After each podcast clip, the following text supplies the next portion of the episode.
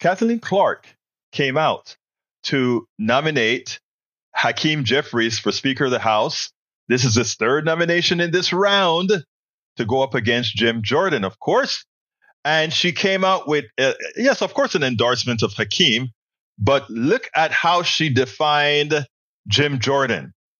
And I can tell you what, anybody who decided afterwards to vote for Jim Jordan on the Republican side, they have to go face their voters. But listen to what she had to say. Luckily, they voted him down once again. But I thought this was marvelous, and this is a speech that probably should be used for anybody who decide to go up against uh, Jim Jordan. In uh, you know, they they elect a new uh, representative in every district every two years.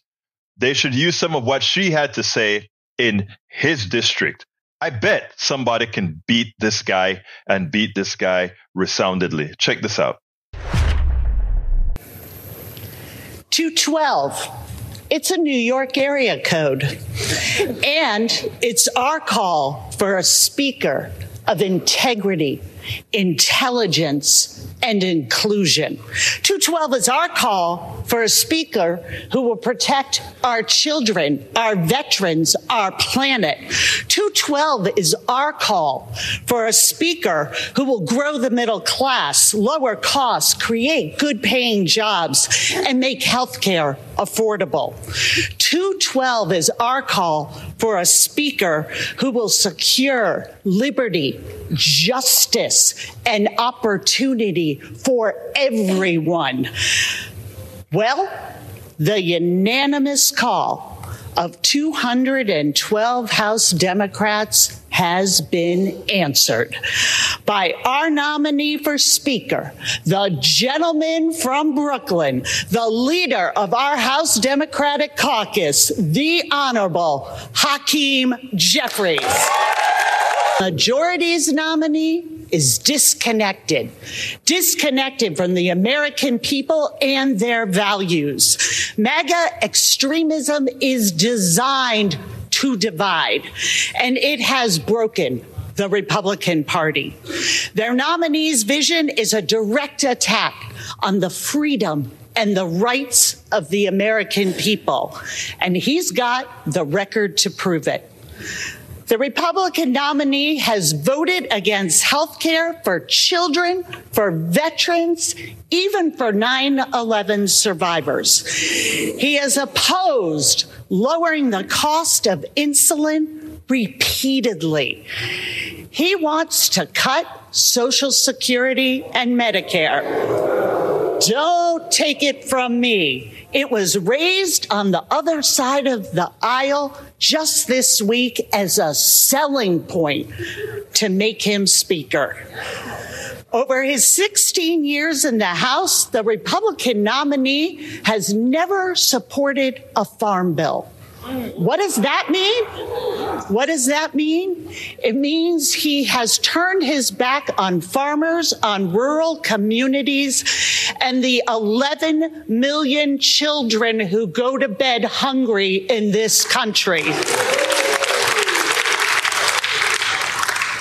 The Republican nominee wants a national abortion ban with no exceptions for rape, incest, or the health of a mother.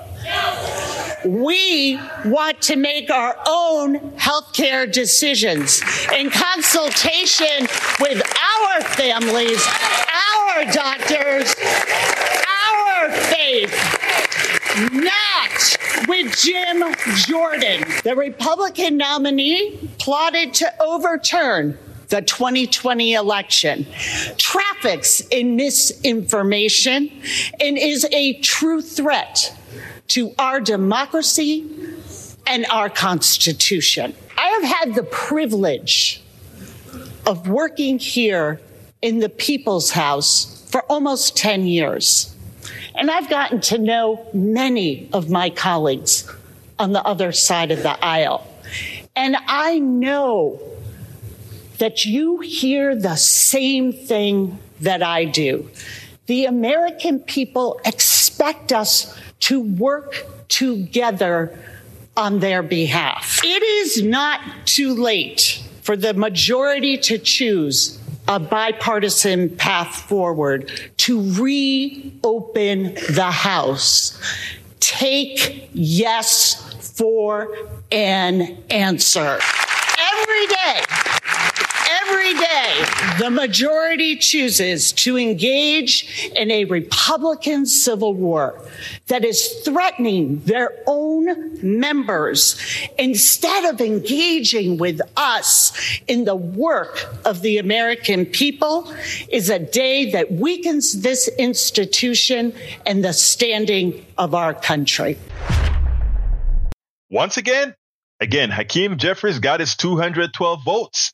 And uh, uh, Jim Jordan lost even more votes. This time, 25 Republicans voted against Jim Jordan. And what did he end up doing at the end of the day? He had to quit.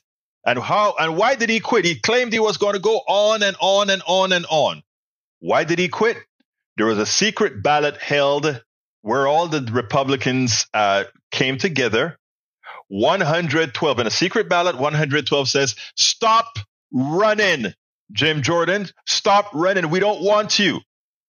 89 still voted for him. And you know, a lot of those in 89 were simply scared that their secret ballot would not be all that secret. So again, so again, Jim Jordan decided he had to walk. But get ready for the vengeance that's coming because we know Jim Jordan is a, a bully. He's not only an insurrectionist, he's not only a coup plotter, he's also a bully, and he'll try to bully all those that went out against him. But who does want a creeper to be the House speak, the Speaker of the House? I don't think anybody would. Good job. We spend a lot of time deconstructing the news, trying to trying to parse it into a form that everybody can understand. We try to find those little nitpicks where uh, it goes, it flies above the fray, etc. If you really like these videos that we do, I want to ask a big favor. Please go ahead. Number one, subscribe to our channel, and number two, please join if you can. Thank you so kindly for watching. Keep watching. Please remember to share. We must populate the entire internet with our progressive message, a message that we know is what most Americans say that they want. So help us, please join.